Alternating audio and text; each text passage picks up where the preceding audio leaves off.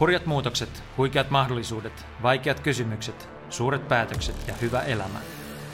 10 Finland podcast tuo seuraasi Suomen tulevaisuuden tekijät, näkijät ja etsijät. Isäntänä Jaakko Tapaninen.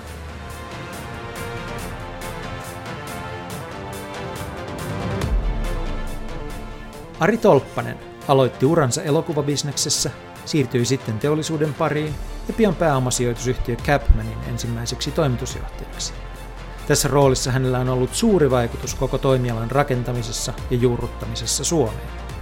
Nykyisin hän tekee sijoituksia ja vaikuttaa maailmaan ennen kaikkea oman family officinsa Aristo Investin kautta. Tässä kaikkien aikojen ensimmäisessä Genex Live-podcastissa, eli elävän yleisön edessä äänitetyssä ohjelmassa, keskustelemme Arin kanssa hänen kokemuksistaan pääomasijoittamisen parissa. Ari avaa myös metodejaan ja oppejaan, joita voi soveltaa muillekin elämänalueille kuin sijoittamiseen. Syytsenex Live-tilaisuuteen oli kokeilun halun lisäksi uusi kirja, jonka olen kirjoittanut, joka kertoo Ari Tolppasen toimintatavoista ja seuraa muutaman tuoreen hankkeen kehittymistä oivalluksesta aina toteutukseen asti. Teoksen nimi on Tulisielun pelikirja. Se löytyy asiallisista kirja- ja verkkokaupoista. Hyviä kuunteluhetkiä!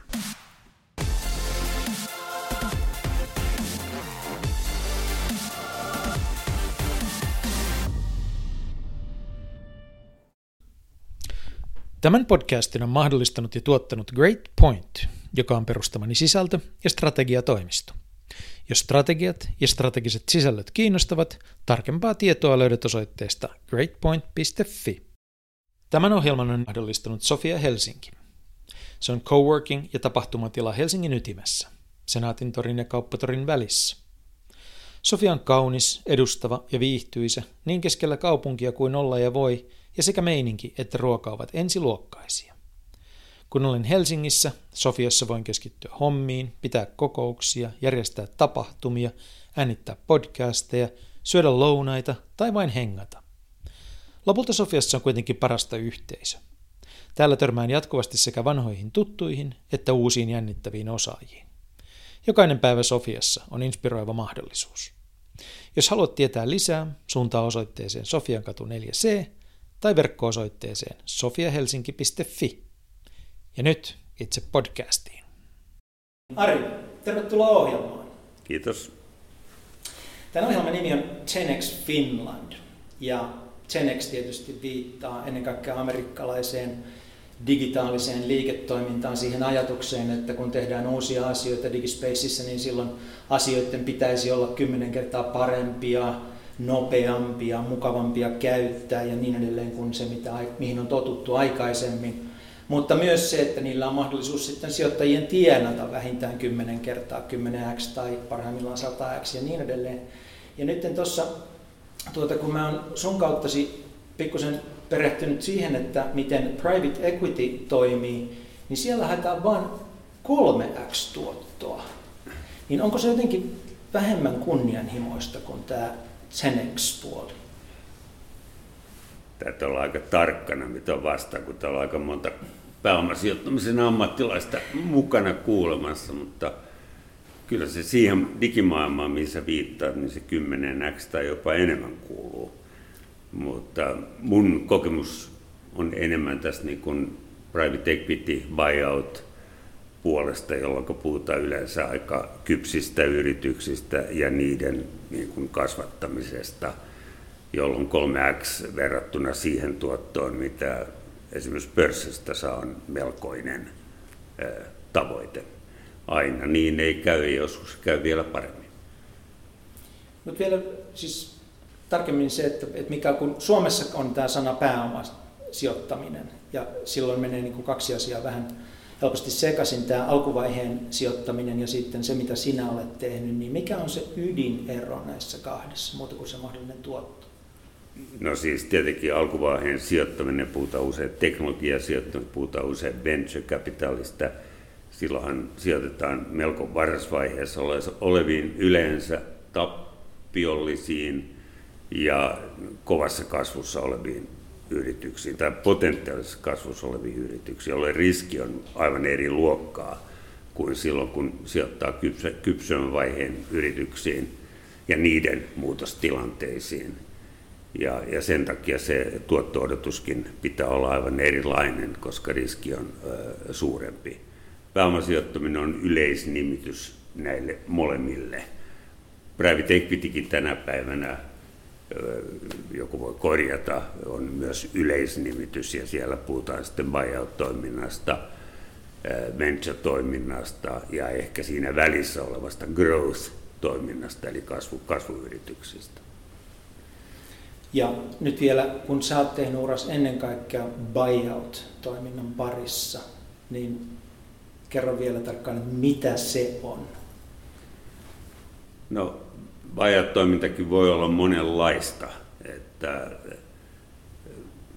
yleensä siinä on kysymys siitä, että joko perheyritys on muutostilanteessa – sukupolvenvaihdostilanteessa joku perheyritys ei halua itse ottaa riskiä kasvusta, ottaa siihen partnerin. Silloin 90- ja 2000-luvulla, kun tämä pääomasijoittaminen ja buyout-toiminta on myös voimakkaasti kehittynyt, niin hyvin yleinen lähtötilanne oli se, että suomalaiset suuryritykset oli monialayrityksiä ja he myivät niin kuin ei-ydintoimintaansa kuuluvia rönsyjä – ja se oli yksi parhaita deal flow-lähteitä buyout-sijoittamiselle. Ja silloin oli kysymys siitä, että tavallaan palkkajohtajat, jotka sitten eh, niin kuin tämmöisen buyoutin myötä niin kuin irtautuivat siitä emoyhtiöstä, niin heistä tuli aina, lähes poikkeuksetta aina yrittäjiä. Eli he, me järjestimme pääomasijoittajana asiat niin, että silloin kun tämä Rönsy ostettiin pois äh, emoyhtiöstä, niin myöskin sen keskeiset johtajat äh, saivat osakkeita uudessa yhtiössä ja näin tavallaan niin kuin synnytettiin uutta yrittäjyyttä Suomeen. No jos katsotaan sitten ympäristöä nyt, niin kerroit noista ajoista, jolloin, jolloin tuota, oli paljon yrityksiä tarjolla ja mahdollisuuksia tarjolla. Olet ehtinyt nähdä monta taloussykliä. Mm. Ja yksi havainnoistasi niihin liittyen on se, että ei pidä oikeastaan sijoitella silloin, kun mennään alaspäin, eikä silloin, kun ollaan siellä alas, alhaalla, vaan pitäisi sijoitella silloin, kun ollaan lähdössä ylöspäin, jos siihen pystyy. Millä silmillä sä katsot sitä tilannetta, jossa Suomen talous tällä hetkellä on? No mä sanon ensinnäkin sen, että kukaan ei koskaan tiedä milloin ollaan alimmillaan, eikä kus, kokaan, koskaan tiedä milloin ollaan ylimmillään. Että semmoinen niin kuin velho, joka keksii sijoittaa juuri optimaalisessa tilanteessa, niin sellaista velhoa ei varmaan olekaan, mutta kokemusperäisesti, kun on ollut niin pitkään 80-luvun lopusta näissä gameissa mukana, niin kyllä voi sanoa, että Eh, kun sä katsot niin kuin tuottoja, että milloinkaan on tullut parhaat tuotot, niin kyllä ne on tulleet niistä sijoituksista, joita jos otetaan niin kuin esimerkkejä, niin suuren laman jälkeen, että kun ruvettiin sieltä laman pohjalta 93, ehkä 94, 95, niin kuin selvästi nousemaan ja silloin sijoitettiin, että se nousu oli nähtävissä. Se ei ollut enää, ja, niin, niin silloin ehkä hinnoittelut ja kaikki muut oli vähän jäljessä. Ja niistä yrityksistä tuli loistavia. Ja se ei ollut ihan sattumanvarasta, että teknokupla, joka oli paljon pienempi lama tietenkin kuin se iso lama, niin kuitenkin sen jälkeen tehdyt sijoitukset näin jälkeenpäin katsottuna ovat olleet aika onnistuneita. Ja sitten sama toistui taas suuren finanssikriisin eh, jälkeen 2008 sijoitukset, jotka tehtiin 2009-2010 yleensä on toimineet hyvin. Että siitä on kyllä niin kuin empiiristä näyttöä. No nyt kysyt, että mikä tämän hetken tilanne on. Mä en ole kyllä mikään makroekonomisti, enkä edes yritä olla sellainen, mutta, mutta nyt jos sä katsot bruttokansantuote näitä, mehän, meillähän on ollut kuitenkin niin kuin trendinä, että se on noussut. Että tämmöistä niin kuin näin isoa pomppua, kun tapahtui 90 tai sitten suuren laman aikana, niin sitähän ei sen jälkeen ole tullut ja toivottavasti ei tule edes tämä Ukrainan sota ja niin kuin, pandemia ei sitten aiheuttanut niin valtavaa niin kuin sykliä alaspäin. Ja silloin tulee tietenkin mieleen, että, että ehkä yksi tämän pääomasijoittamisen semmoisia keskeisiä asioita on, että sun pitää aina kyetä kaikissa suhdannetilanteissa kuitenkin tekemään sijoituksia. Että sä et voi, kun sä, sulla on kymmenen vuoden rahasto, jossa neljän, viiden vuoden aikana tehdään ne sijoitukset, niin sä et voi ruveta optimoimaan, että jätänpäs nyt vuoden tai kaksi väliin ja sit ryhdyn. Vaan kyllä sun pitää niin kun pystyä myöskin niinä ei-ilmeisinä aikoina tekemään. Ne on varmaan sitten vähän erilaisia sijoituksia ja vähän tarkemmin harkittuja eri strategia, mutta kyllä sun pitää pystyä sijoittamaan silloinkin. Sijoittajat ei ole tyytyväisiä, jos raha ei ole töissä. Onko siihen kuitenkin jotain anteeksi, peukalosääntöä, tai siis mikään semmoista kutinaa kehittynyt vuosien varrella, että silloin kun on tämmöiset kurjat ajat, niin minkälaisten kivien alle katsotaan ja koitetaan etsiä kuitenkin niitä sijoituskohteita? Ne tulee ihan itsestään kurina aikoina. Että kyllä on aika monta esimerkkiä siitäkin, kun on aika hyvä bisnes, mutta johtuen aivan ilmeisistä syistä on mennyt huonosti – tai voi olla, että ei vielä mene ihan niin huonostikaan, että esimerkiksi käyttökate on kunnossa, mutta tase on niin kuin paska. Niin tulee tilanne, jolloin on niin kuin pakko tehdä jotain. Ja pääomasijoittaja on silloin aika oiva apuväline. Et en mä sitä sano, että kyllä niitä ihan kurjan tilanteen aikana niitä sijoitusmuodoksia vasta syntyykin. Hmm. Mutta sitten pitää tietenkin olla tarkka ja niin kun onhan se tietenkin hinnoittelu ja ehtokysymys. Mä kysyisin vielä erikseen niin kuin yhden ajankohtaisen kysymyksen, ja sitten mennään näihin vähän yleisempiin. Ja se kysymys liittyy tähän Helsingin kiinteistömarkkinaan, kun mä tiedän, että sä oot sillä kovin aktiivinen sekä asuntosijoittajana, että sitten olet mukana joissakin isoissa hankkeissa, muun muassa Kulttuurikasarmissa, joka on suuri kiinteistökehityshanke, niin kaikki mitä tästä asiasta saa lukea tänä päivänä on aika kurjaa, millä silmällä itse seuraat, tai niin kuin, mitkä ovat ne asiat, joita ennen kaikkea seuraat liittyen Helsingin kiinteistömarkkinaan tällä hetkellä? No ne hankkeet, jos mä oon ollut mukana, nämä suurimmat St. George ja tämä kulttuurikasarmi, niin ne, on, ne ei ole oikeastaan niin kuin tämmöisiä niin kuin sijoituskohteita. Ne, ne on ehkä enemmän niin kuin teollisia sijoituksia ja pitkän aikavälin jossa ei haeta sellaista lyhytaikaista tuottoa, niin kiinteistörahastot hakee. Ja kiinteistörahastopuolessa siitä on niin pitkä aika, kun mä oon ollut, että oikein niin kuin Capmanin aikana, että ehkä on parempi olla kommentoimatta niitä asioita.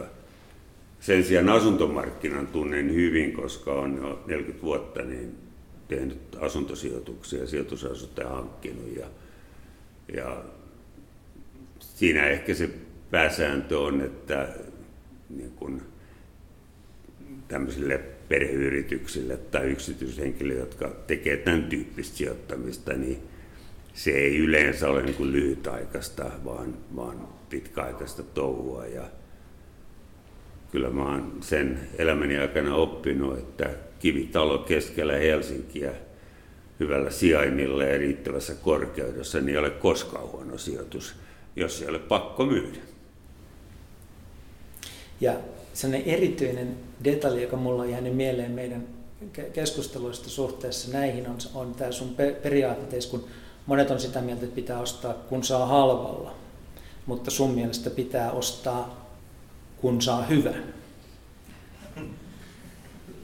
Tämä on koittanut lapsille opettaa, joita aika monta on läsnä täällä, että mieluummin vähän maksaa niin kuin paremmasta paikasta ja paremmasta kerroksesta ja paremmasta asunnosta niin kuin vähän enemmän, niin pitkällä juoksulla se kannattaa kyllä.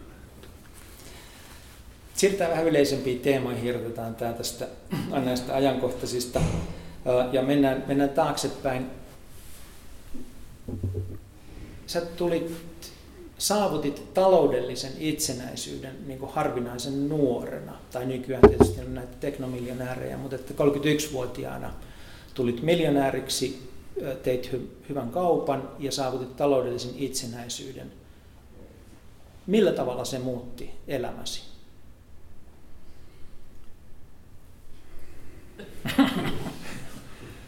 No siis olisi tieskentelyä sanoa, että se ei muuttanut millään tavalla se ei olisi totuuden mukaista, mutta en, en ole niin hirveästi ajatellut, mutta, mutta ehkä voi sanoa sen, että, että niin kun oli mahdollisuus olla vähän rohkeampi. Ja, ja se näkyy, niin kuin tuossa kirjassakin kirjoitetaan, että muutin, muutin niin kuin aika turvallisen työn niin kuin teollisuudessa niin kuin aloittavan Capmaniin siellä 90-luvun taitteessa 89. Kyllä totta kai se, että oli tällainen riippumattomuus ja oli täysin tuntematon startup, niin se mahdollisti sitä. Se mahdollisti myöskin Capmanin buyoutin, koska kun johto osti 93 Capmanin Pohjolalta ja, ja, ja kansallispankilta, niin sen tekemisen. Ja on se sitten mahdollistanut nyt tämän nykyisin elokuvatoimintaa, missä on paljon mukana, niin sillä tavalla tuntemattoman sotilaan ja Aura Studios kulttuurikasarmi-hanke, jossa sä et ole niin täysin riippuvainen muiden rahoista. että sä voit niin kuin näyttää esimerkkiä omalla sijoituksella, jolloin on paljon helpompi saada mukaan myöskin muita koska sä osoitat, että sä itse uskot siihen. Ja kyllä se on ollut niin kuin väline omien unelmien toteuttamisessa ja jos mä en sitä myöntäisi, niin se olisi väärin. Ja usein kun olen kysynyt sinulta jotakin, joka liittyy rahaan, niin korjaat, että pitää puhua pääomasta. Jotenkin rahasta puhuminen on tuntunut vulgääriltä pääomasta puhuminen sen sijaan kiinnostavalta. Mikä on rahan ja pääoman ero? No se on varmaan tämmöinen vähän korvien välissä oleva asia, että raha liittyy tuhluuseen, pääoma liittyy sijoittamiseen. Eli se on ehkä vähän hölmästi sanottu, mutta ja ehkä se liittyy tähän pääomasijoittamiseen myöskin, mutta siihen liittyy aina niin kuin joku vastike, yleensä taloudellinen vastike siihen pääomasanaan. Ja en usko, että se on sen monimutkaisempi kuin se, mutta se liittyy tietenkin sillä tavalla, että ne kulttuurihankkeetkin, joissa mä oon ollut mukana, niin niihin on aina liittynyt se taloudellinen aspekti, koska uskon, että kulttuuria voi tehdä niin, että se on kannattavaa. Tai itse asiassa se pitää täytyy tehdä niin, että se on kannattavaa. Koska jos ei se ole kannattavaa, niin sä oot riippuvainen niin ulkopuolista avustuksesta. Ja se ei niin kuin mun maailmassa taas niin kuin toimi. Eli pitää, pitää olla sen verran kannattava ainakin, että voi ylläpitää sitä ja investoida siihen lisää tarvittaessa. No näette luottaa että esiin myöhemmin, mutta kun avasit itse tuon oven, niin mennään sinne hetkeksi, koska se on suunnattoman mielenkiintoinen. Koetko olevasi yksin ajattelessasi kulttuurista tuolla tavalla? Suomalaiset perusasetukset on se, että kulttuuri on asia, jota yhteiskunta tukee. Ja sitten jopa niin kuin pahimmillaan tai erikoisimmillaan niin, että sellainen kulttuuri, joka on kaupallisesti kannattavaa, ei voi olla hyvää. No mä en todellakaan ajattele niin, vaan siis eh, sehän on täysin luonnollista, että näin pienellä kielialueella kuin Suomi on, niin kulttuuri, siinä täytyy olla yhteiskunnan mukana, muuten, muuten se ei olisi sillä tasolla kuin se esimerkiksi on tässä maassa. Eh, et niin kun se on oikein ja välttämätöntä ja olen iloinen, että, että siihen niinkin paljon Suomessa satsaa yhteiskunta.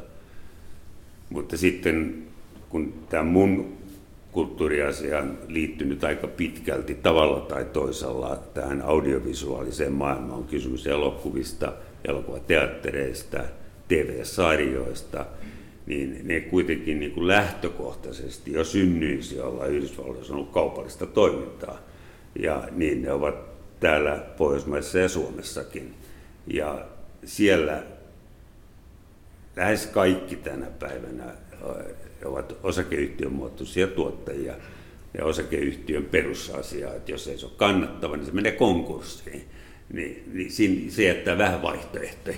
Niiden pitää olla tavalla tai toisella kannattavia. En tiedä vastasiko sun kysymykseen, mutta paremmin en osaa vastata siihen. Mutta on varmasti monia muitakin. Kyllä uskon, että on niin kannattavia teattereita. On. Kirjan kustantaminen on kulttuuritoiminta, ette tekään sitä tappiolla tee. Tähän pääomaan ja rahaan liittyy riski, joka on ollut se, sen, sen hallinta on se juju.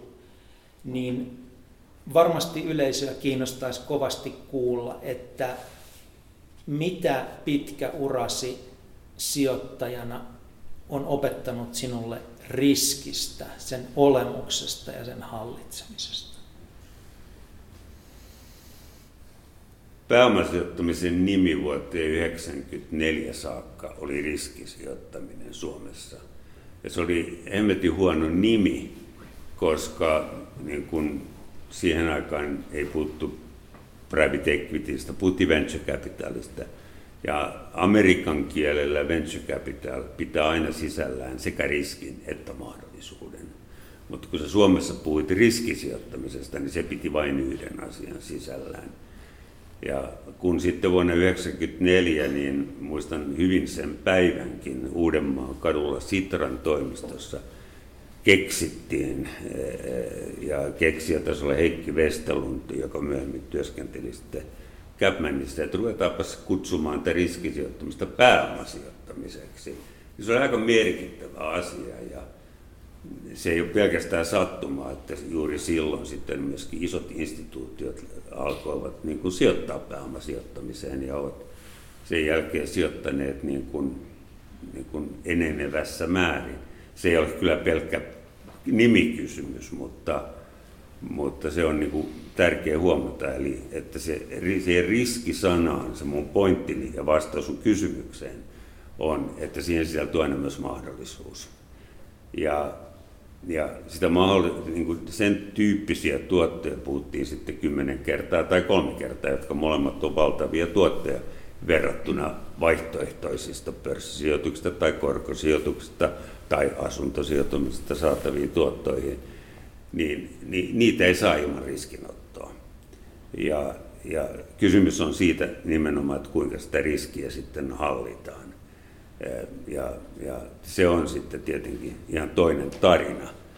Ja niin kuin tässä pääomasijoittamisen maailmassa ja ehkä tässä päivässä ja täällä on niin läsnä paljon, jotka tekevät sitä ihan työkseen tänä päivänä, niin – niin sen riskin hallinta on ehkä tullut vielä tärkeämmäksi asiaksi, koska tämä markkina on niin kuin kypsä markkina, jolloin kaikista hyvistä kohteista on kova kilpailu, joka tarkoittaa sitä, että kaikista hyvistä kohteista joudutaan maksamaan kova hinta, markkinahinta, jolloin sitten se, että se keissi onnistuu, niin vaatii sitä, että se riski on hyvin tarkkaan mietitty etukäteen ja on tehty suunnitelma siitä yhtiön kasvattamisesta sillä tavalla, että se riski on hallittu ja ne tuotot tulevat.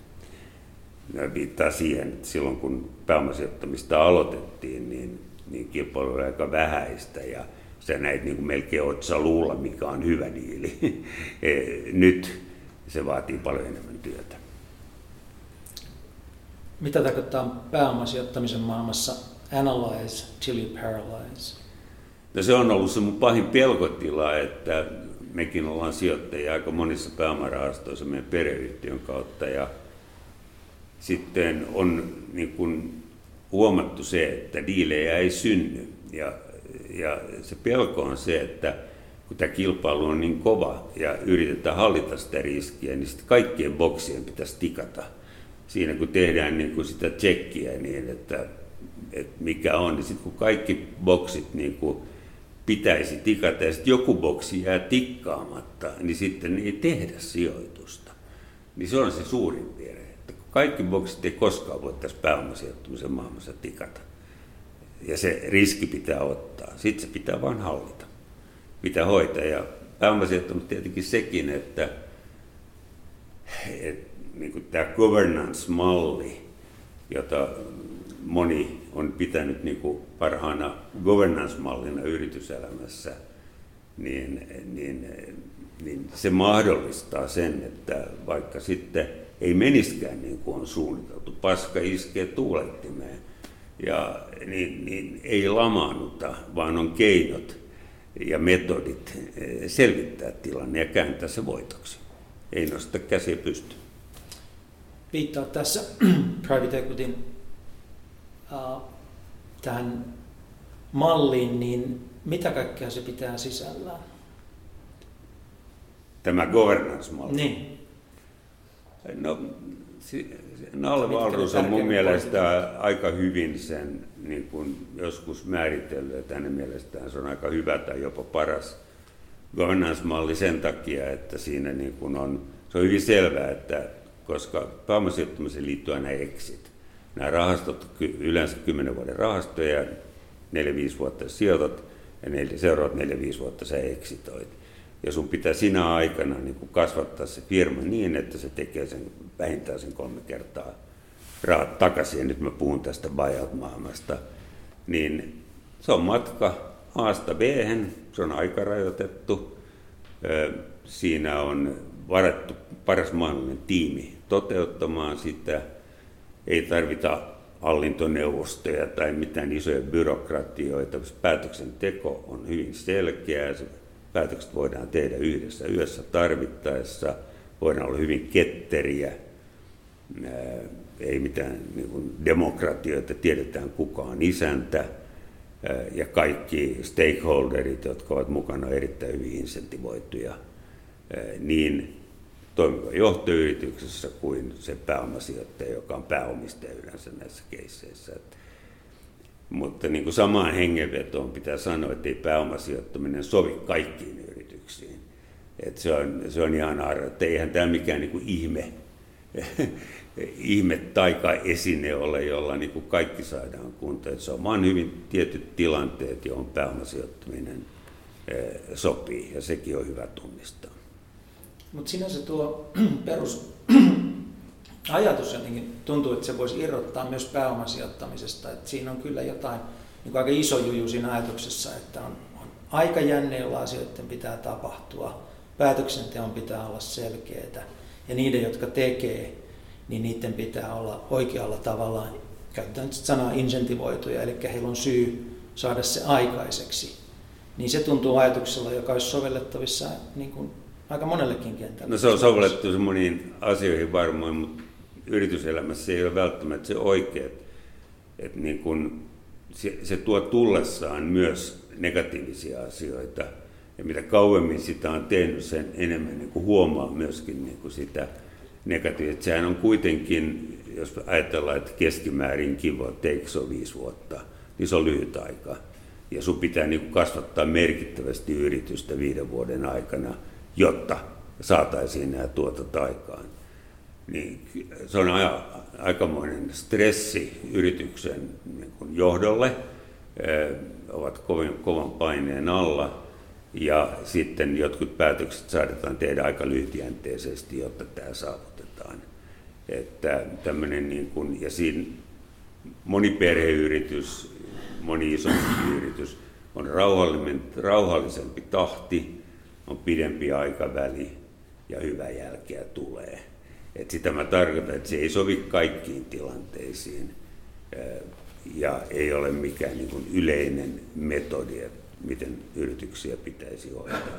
Ne tilanteet, ennen kuin sä ehdit kysyä sitä, mihin se sopii, on yleensä jotain murrostilanteita. Niin kuin sanoin, tyypillinen on tämmöinen rönsynmyynti, kun ei ydinbisnekseen kuuluvan osan myynti. Aika yleinen on sukupolvenvaihdos, jolla ei ole niin suvussa jatkajaa, mutta halutaan sitten joku kuitenkin isäntä taloon, se voi olla pääomasijoittaja väliaikaisesti ja sitten esimerkiksi pääomasijoittajan jälkeen pörssiin meno. Se voi olla yrityksen huono tilanne johtuen suhdanteesta tai huonosta managementista, mutta se on kuitenkin niin kuin hyvä, hyvällä toimialalla ja hyvä markkina-asema – niitä on monia tilanteita, mutta yleensä ne on murrostilanteita, jolloin tällainen asia on ajankohta. Oletko koskaan, tai voisi kuvitella, että olet, mutta kysyn, että oletko koskaan niin ollut siinä tilanteessa, että olet niin kuin katsonut yritystä, johon te olette pääomasijoittajana sijoittanut ja miettinyt, että hyvänen aika, että eihän pääomasijoittaminen sijoittajan läsnäolo tässä tapauksessa ollut ollenkaan oikea työkalu. Jälkeenpäin. Niin. No virheitä on tullut tehdyksi, mutta onko se johtunut siitä, että tuo, joo, kyllä varmasti on ollut keissejä. En nyt muista ihan että... yksityiskohtia, mutta on, on ollut keissejä, jossa ei olisi pitänyt ryhtyäkään. Ja että ne metodit, mitä me käytämme, ovat olleet, tai se on ollut niin kuin tämmöiselle niin kuin väliaikaiselle omistajalle, jota pääomasijoittaja aina on, niin ei ole ollut oikea toimiala tai oikea yhtiö. Oikeastaan listasit sitä jo, mutta kysyn silti toisinpäin, että jos joku, jollakin on murrostilassa oleva yritys tai kasvuyritys tai muuten kokee, että hän tarvitsisi pääoman sijoittajaa tai vertaa sitä muihin mahdollisuuksiin rahoittaa kasvua tai selviytyä siitä tilanteesta, niin mitä hänen pitäisi, mikä on se ajatusprosessi, joka kannattaa käydä läpi ennen kuin ottaa yhteyttä pääomasijoittajiin? Mikä olisi se checklist tai lyhyt versio siitä? Niin kuin sieltä sen lähestyjän kannalta Joo. katsottuna. Että, ja, no, mä, mähän aina sanon, että yritykselle ei ole sielua. Yrittäjällä on sielu ja omistajilla on sielu, mutta yrityksellä ei ole sielua. Et kyllä se lähtee niin kun, että jos sä omistat yrityksen ja pohdit, että ja nyt koko ajan muistetaan, että mä puhun tästä omasta kokemuspiiristä, joka on tämä buyout-maailma. Että mä luovutan niin kuin enemmistön tästä yrityksestä ja omistan siitä vaikka jatkossa vähemmistön, mutta että se vähempi on enempi kuin se niin kuin entinen enemmistö sen takia, että yhtiö kasvaa pääomasijoittaja, niin, niin se liittyy niin kuin sen edellisen omistajan, eli tämän lähestyjen omiin motivaatioihin. Kyllä se on, täytyy, mä sanoisin, että se on oikea tapa käydä kurkkaa peilistä ja kysyä itseltään, mitä haluaa. Ja minkälainen vastaus pitää saada peililtä, jotta kannattaa ottaa yhteyttä pääomasijoittajaan? No, mä luulen, että se on, se on kysymys kuitenkin, mitkä on vaihtoehto koska kysymys, niin kuin mä sanoin, että on aina murrostilanteesta ja siinä on vaihtoehtoja. Esimerkiksi toinen vaihtoehto tällaisessa tilanteessa saattaa olla, että myy kilpailijalle tai myy jollekin suuremmalle yhtiölle, luopuu kokonaan tai yrittää jatkaa, mene pankin luo tai hakee jonkun sijoittajan mukaan tai jotain. Että ei se pääomasijoittaja on aika fundamentaalinen ja aika lopullinen niin se pitää varmaan hyväksyä. Mm. No. Mutta mä sanon vielä sen, että kyllä mä näin, mä uskon, että tänä päivänä niin kun yhä useampi näitä, ja etenkin silloin kun me eletään missään suuressa murroksessa, suuri lama, finanssikriisi, tämän tyyppinen, niin, niin yksi suurimpia syitä, ja kollegat voivat vahvistaa ehkä niin kuin tälle pääomasijoittajan mukanaololle, on tämä niin kuin seuraavan stepin saavuttaminen. Että jos halutaan, niin kuin suomalainen yritys haluaa lähteä kansainväliseksi tekemään kansainvälisiä yritysostoja, niin ajatellaan, että omat hartiat ei kes, niin kuin riitä, Et, mutta ambitio on, että Suomen markkinajohtajasta tehdään Pohjoismaiden markkinajohtaja tai Euroopan markkinajohtaja, niin todetaan, että vaikka se olisi jo hyvin menevä yritys, että sitä riskiä ei halua ottaa yksin, vaan haluaa jakaa sen riskin ja ottaa sen takia pääomasijoittajan mukaan. Eli mä uskon, että enenevässä määrin tämä on syy siihen, että pääomasijoittajat lähtee mukaan. Sekin on murroskohta, mutta se on positiivinen murroskohta. Kun on tästä kirjasta puhuttu tässä, niin on mainostettu, että sieltä löytyy niin kuin tolppasen metodi tapa lähestyä todellisuutta ja, ja tuota, tarttua siihen kiinni ja muuttaa se toisenlaiseksi. Otetaan tämmöinen tosi lyhyt oppimäärä tästä metodista tässä näin, että mistä siinä on kysymys, tavassa hahmottaa maailmaa ja, ja tuota, muuttaa sitä parhaimmillaan. Niin ensimmäinen askel siinä lienee se, että ainakin monessa näistä sun tapauksista on ollut se, että olet nähnyt silmiesi edessä lopputuloksen ennen kuin mitään on tapahtunut. Eli kun muut ihmiset näkevät maailman sellaisena kuin se on, niin sinä näet maailmassa asioita sellaisena kuin ne voisivat olla, ainakin siellä täällä. Niin onko tämä ominaisuus synnynnäinen, oletko aina ollut sellainen vai oletko harjoitellut sitä kautta, voiko sitä harjoitella? Mä en usko, että on mikään niin kuin erityisominaisuus. Mä uskon, että moni, joka on niin kuin ollut johtava liikkeenjohtaja omalla alallaan, niin toimii samalla tavalla. Että on, on vision näkemys ja pyrkii siihen niin kuin sitten luomalla strategian eli suunnitelman, miten niihin visioihin päästään. Mutta tämä heikon lenkki asia, niin... Niin se on se steppi kaksi. Niin se on se steppi kaksi, niin, josta puhut kirjassa, niin, niin sen on oppinut kuitenkin, että et, niin sen eliminointi heti alussa – on hyvin tärkeää, koska muuten tulee tehdyksi niin paljon turhaa työtä.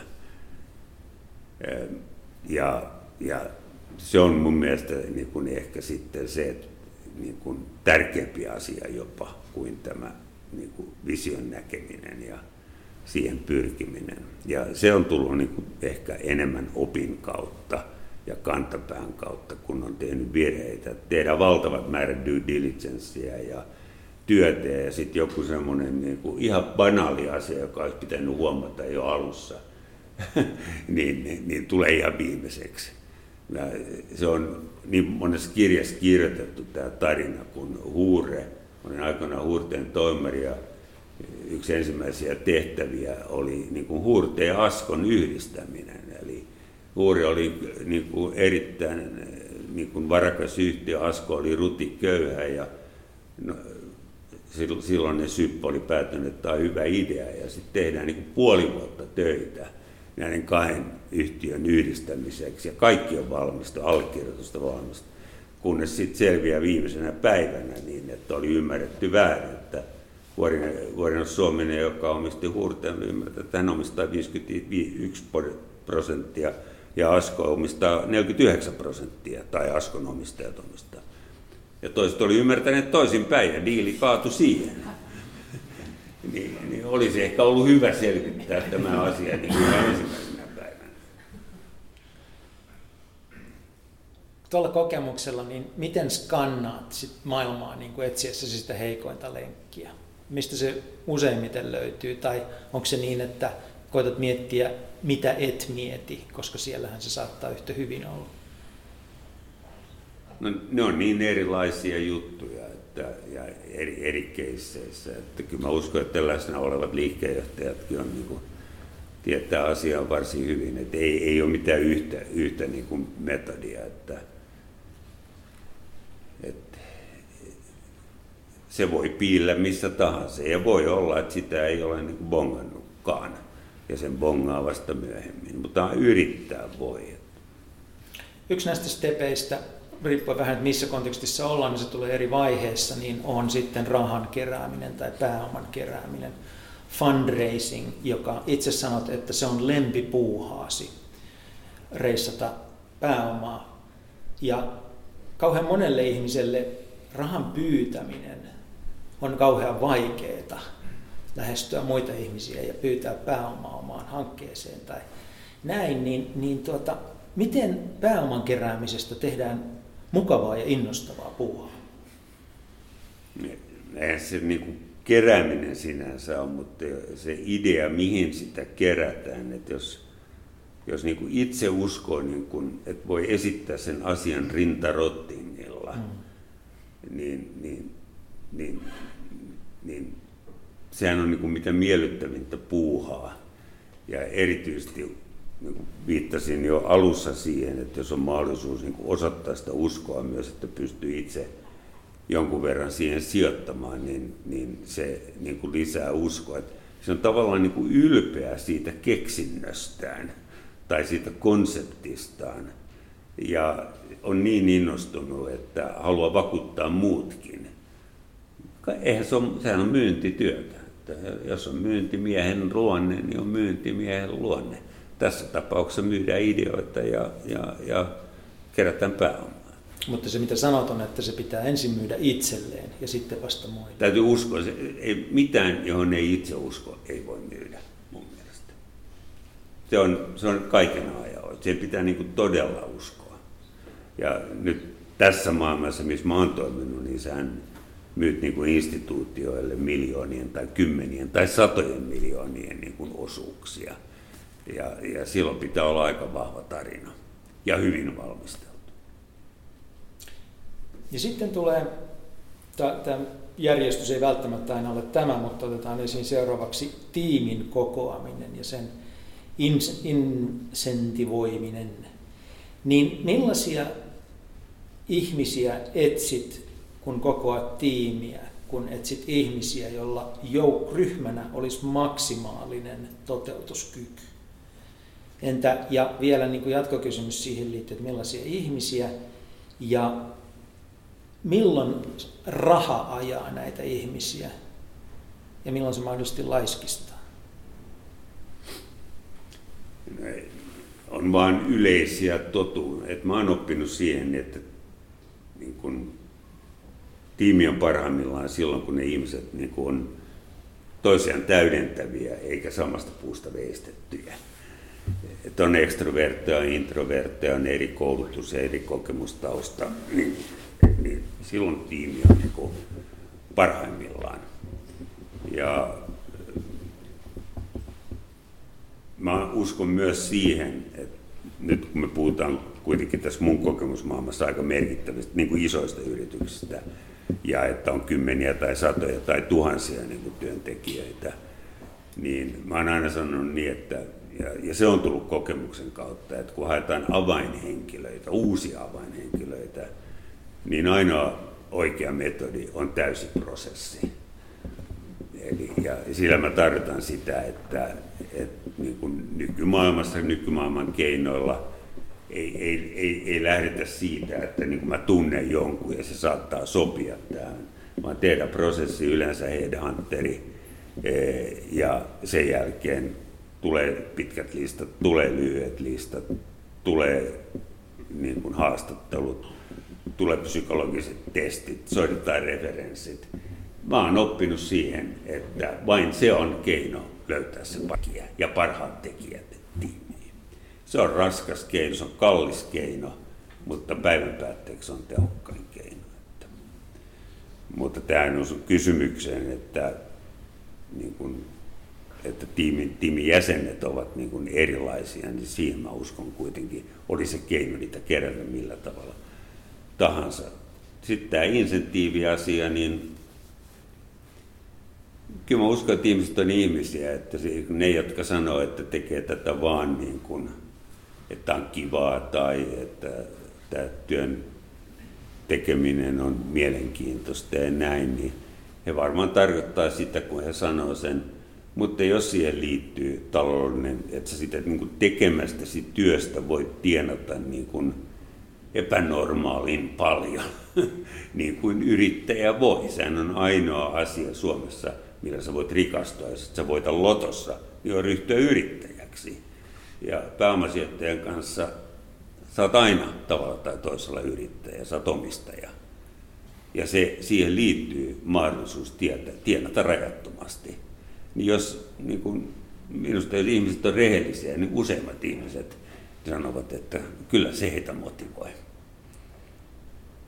on teeskentelyä sano, olla sanomatta, että se ei motivoisi. Ehkä vähän tyly väite. No, en missään tapauksessa väitä vastaan tuolle kokemukselle. Tuota, otetaan sitten vielä, että on saatu tiimi kasaan, on rahoitus ja kaikki tämä, on näkemys ja, ja tuota, nuo heikommat lenkit on, on tuota, onnistuttu neutraloimaan niin sitten se hanke pitää johtaa maaliin. Mitä johtajan pitää tehdä itse ja mitä pitää delegoida? niin mä, mä joskus sanonut niin, että niin kun erityisesti nyt hallituksen, niin kun mä oon aika usein nykyisin aika pitkään Capmanissakin, niin en tietenkin ollut toimitus, olin kyllä Capmanin toimitusjohtaja aika pitkään, vaan hallituksen puheenjohtaja. Ja, ja se on tavallaan niin kuin itsensä tarpeettomaksi tekeminen on niin kuin se päämäärä. Ehkä toimitusjohtajallekin pitäisi olla niin kuin päämääränä itsensä tarpeettomaksi tekeminen, että se on niin, kuin niin hyvät alaiset, että sä voit delegoida mahdollisimman pitkälle. Ja mä uskon, että se on, niin kuin, se on myöskin tapa motivoida, että, luottamusta on niin paljon, että, että niin kuin, niin pystyy delegoimaan ja ottaa vastaan sen vastuun. Että kyllä mun mielestä delegointi on tämmöinen, puhut kirjassa ehkä tulisit itsekin siihen, mutta tämä Frank Martelan filosofia, joka on niin kuin tällaisella sisäisellä motivaatiolla johtaminen, niin on kyllä aika, mä uskon siihen hyvin vahvasti ja erityisesti silloin kun pääomasijoittaja, nämä hallinnointiyhtiöt, niin missä ollaan, niin nehän on niin kuin asiantuntijaorganisaatioita, niin se, että, niin kuin ker, että sä joutuisit niin kuin käskemään ihmisiä, niin kuin älykkäitä ihmisiä, niin kuin monta kertaa yritysten johtoryhmissäkin, niin kaikkihan on niin kuin älykkäitä ihmisiä, niin ei niitä pidä käskeä, ei niitä voi käskeä, niin pitää ymmärtää itse, mutta suunta pitää olla selvä. Mutta sitten toisaalta on niin, että kauhean hyvin monet hyvin menestyneet johtajat lähes mikromanageraa, eli on, tulee sitten kuitenkin suunnattoman lähelle sitä arjen tekemistä. Sinusta mä oon ymmärtänyt, että niin kuin yksi tulkinta voisi olla, että johdat uteliaisuudella. Eli olet utelias ihan kaikkea kohtaa, mitä tapahtuu, haluat tietää, haluat nähdä, haluat sitä kautta, niin kuin, sitä kautta olet läsnä kaikessa, mitä tapahtuu. Voi olla kiinnostunut aidosti kiinnostunut, mutta ei tarvitse välttämättä puuttua. Tai oikeastaan ei pidä puuttua, jolle ole erityistä syytä. Silloin se motivaatio menee sieltä tekijältä. Mutta pitääkö olla kiinnostunut kaikesta? No eikä se huono ominaisuus. Mä, mä, mä uskon, että niin kuin yritysorganisaatiossa, jos esimies on kiinnostunut sun teke, se on lähtökohtaisesti positiivinen asia. Mutta jos sä rupeat mikromanageeraamaan ja kertoo, miten se pitää, niin sitten se on negatiivinen asia. Täällä on paljon kollegoita. Hetken kuluttua heille on mahdollisuus osallistua tähän, ei aivan vielä. Tähän, mitä liittyy tähän metodologiaan, niin vielä, vielä yksi kysymys, joka liittyy siihen, että kaikki usein alkaa diilistä – jonkunlainen diili saadaan aikaiseksi, mutta että sitten varsinkin pääomasijoittamisen maailmassa kaikki päättyy siihen, että saadaan aikaan diili. Ja se, mitä olen sinua oppinut tuntemaan, on se, on, että se on se kaikkein herkullisin asia maailmassa, on hyvä diili. Millainen on hyvä diili? Klassinen vastaus tuohon kysymykseen on se, että hyvä diili on silloin, kun kaikki ovat tyytyväisiä. Mutta se tietenkin se raaka totuus on se, että sä et tiedä sitä diiliä tehdä, tehdessä, onko se hyvä diili. Se vasta tulee ajan kanssa. Ja niin kun olosuhteet muuttuu, ja tässä maailmassa, jos tehdään eksittejä, niin sitähän mitataan niin kun että jos on hyvä diili, niin sä oot tehnyt sen kolme kertaa tai kymmenen kertaa. Jos on huono diili, niin kaikki menee. Mä, oon niin monta kertaa ajatellut, että sitten niin kuin viisi vuotta, kun sä oot tehnyt sen sijoituksen ja vaikka esimerkiksi asiat on mennyt huonosti, mutta sä saat edes osan rahasta takaisin, niin sä voit kokea, että sekin on hyvä diili. Ei mennyt kaikki. Et ei, ei ole niin kuin määritelmä. Ja se saattaa olla erittäin tyydyttävää, että saat esimerkiksi puolet takaisin. Puhun kokemuksesta. Puhutaan aivan erityisesti vielä lopuksi yhdestä hyvästä diilistä ja saadaan toivottavasti tuotua tämä kulttuuri ja taide mukaan tähän keskusteluun.